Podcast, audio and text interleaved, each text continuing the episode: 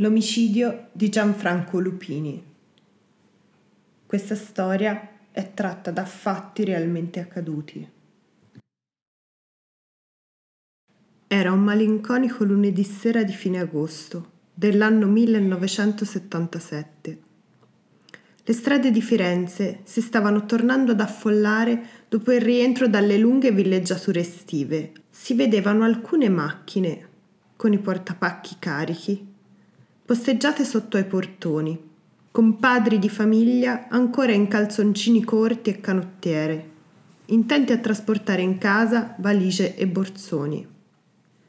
Passeggiando per strada si sentivano nuovamente i rumori tipici delle famiglie riunite intorno alla tavola per cena o di bambini intenti a giocare nelle loro camerette. La città si stava risvegliando dal torpore estivo respirando la frescura delle sere di fine estate. Un profumo avvolgente di passata di pomodoro invadeva tutta via dei Lungarni. Qualche donna doveva essere intenta a preparare la conserva per tutto l'anno, con i pomodori donati prima del rientro dai parenti in campagna. Si sentiva che la città stava tornando a popolarsi. Sotto uno dei palazzi di Lungarno Acciaiuoli c'era un assembramento inconsueto macchine della polizia, camionetta dei vigili del fuoco, qualche persona in evidente stato di apprensione. Era appena stata sfondata la porta d'ingresso di un bell'appartamento ai piani alti, di quelli da cui la vista sul ponte vecchio era una perfetta cartolina della città, perché da un paio di giorni nessuno aveva notizie di Gianfranco. Gianfranco aveva 42 anni nel 1977 e nonostante fosse nativo di un paesino della provincia di Pistoia, era ormai completamente a suo agio a Firenze, sua città di adozione. Lavorava come commesso in un negozio di antichità e viveva solo, appunto, in un grande appartamento arredato con gusto, in una posizione invidiabile. Vestiva in maniera elegante ed era molto stimato a volte addirittura conteso negli ambienti mondani fiorentini. L'ultima volta che qualcuno aveva visto in giro Gianfranco era stato due sere prima, il sabato.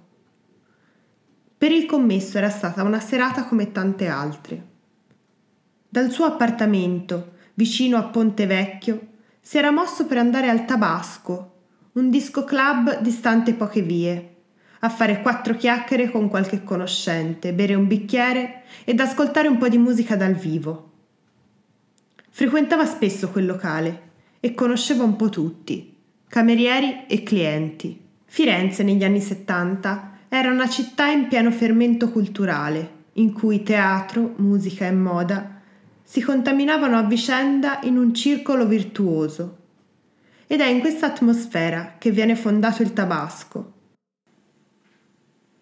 non un locale come tanti, ma il primo locale gay d'Italia. Situato in un angolo nascosto vicino a Piazza della Signoria, il club era ben frequentato. Memorabili sono gli spettacoli di drag queen ed entravestì che vi si svolgevano in quegli anni. Possiamo immaginare Gianfranco che intratteneva conversazioni nelle salette in pietra, mentre sorseggiava un whisky seduto su uno dei divanetti che contornavano le pareti. La confidenza con il luogo era tale che probabilmente poteva avvicinarsi al bancone e chiedere il solito grazie, per vedersi recapitare il suo drink preferito. O forse non doveva chiedere niente. Magari bastava addirittura uno sguardo.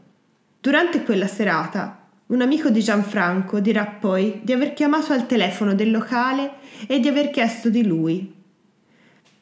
La sua speranza era che l'amico gli dicesse di raggiungerlo per finire la serata insieme. Gianfranco invece rispose al telefono ed in maniera sintetica gli chiese se potevano sentirsi l'indomani verso le 14. Quel sabato sera trascorse senza ulteriori elementi di particolare suggestione. Gianfranco uscì verso le due ed incrociò due conoscenti sulla strada di ritorno verso casa. Era solo. Il giorno dopo l'amico alle 14, puntuale, provò a chiamarlo, ma Gianfranco non rispose. Il lunedì non si presentò al lavoro e non avvertì. Mancò anche ad un appuntamento con un amico. A quel punto questi si recò sotto casa sua e notò le finestre aperte. Suonò, ma Gianfranco non rispose. Ed ecco che si vide costretto ad avvertire i carabinieri. Siamo di nuovo a quel lunedì sera. Alcuni amici di Gianfranco si sono radunati, impensieriti, davanti al portone del suo palazzo. I vigili del fuoco hanno appena forzato la serratura del bell'appartamento.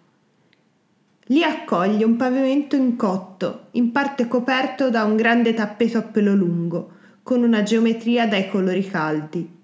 Molti antichi quadri sulle pareti dell'ingresso. Una credenza con soprappoggiato uno svuotatasche in vetro di Murano. La casa è in perfetto ordine, almeno per le stanze che hanno la porta aperta sul grande disimpegno. Una delle stanze dell'appartamento ha però la porta chiusa qualcuno prova ad afferrare la maniglia e a spingerla verso il basso. Ma questa è chiusa a chiave. Una volta forzata la serratura, le forze dell'ordine si trovano di fronte una camera da letto.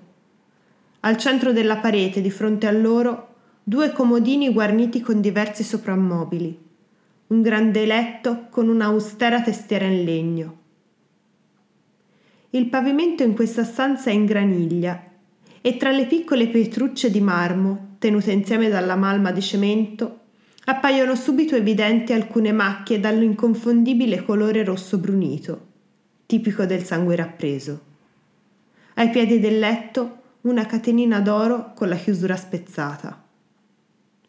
Adagiato sul letto il corpo di Gianfranco, nudo, supino e con una grossa ferita sulla tempia. Accanto un cuscino insanguinato, unico elemento fuori posto in quella camera, in cui niente faceva pensare a disperati tentativi di fuga o di difesa.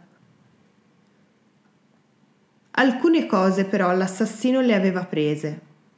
Gianfranco era solito portare al collo una catena d'oro con un pendente a forma di croce e dei diamanti incastonati e dal dito un grande anello, anch'esso con diamanti.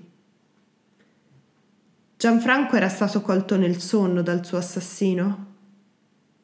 Colui che era entrato nella sua camera, una volta compiuto l'omicidio, aveva afferrato la grossa croce che l'uomo portava al collo ed aveva tirato fino a strapparla.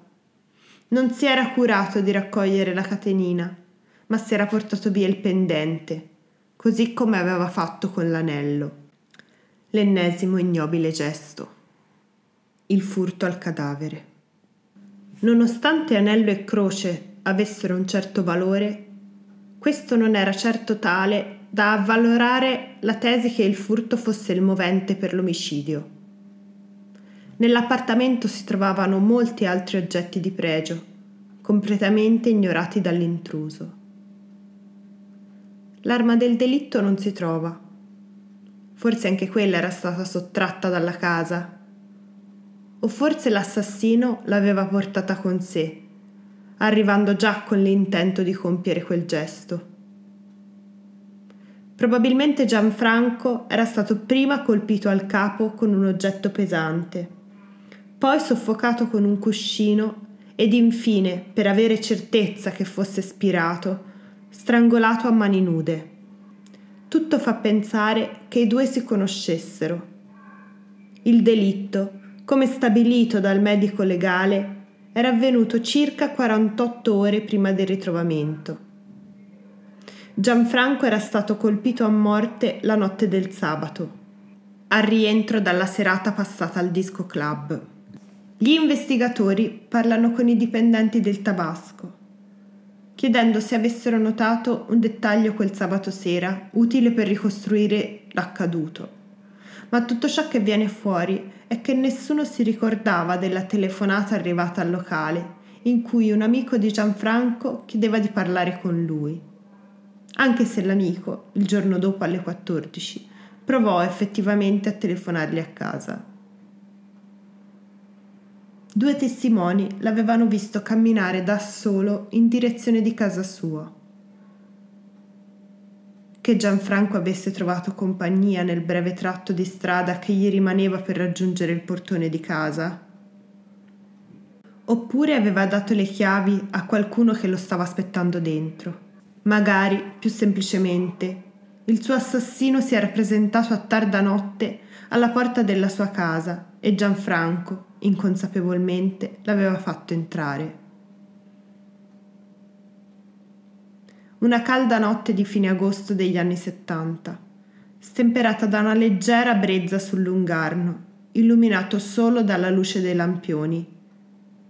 Le poche auto ferme parcheggiate l'Arno che scorre basso, molte finestre aperte per rinfrescare le camere da letto. Ascoltando attentamente si può sentire anche il rumore del respiro profondo di qualcuno che dorme.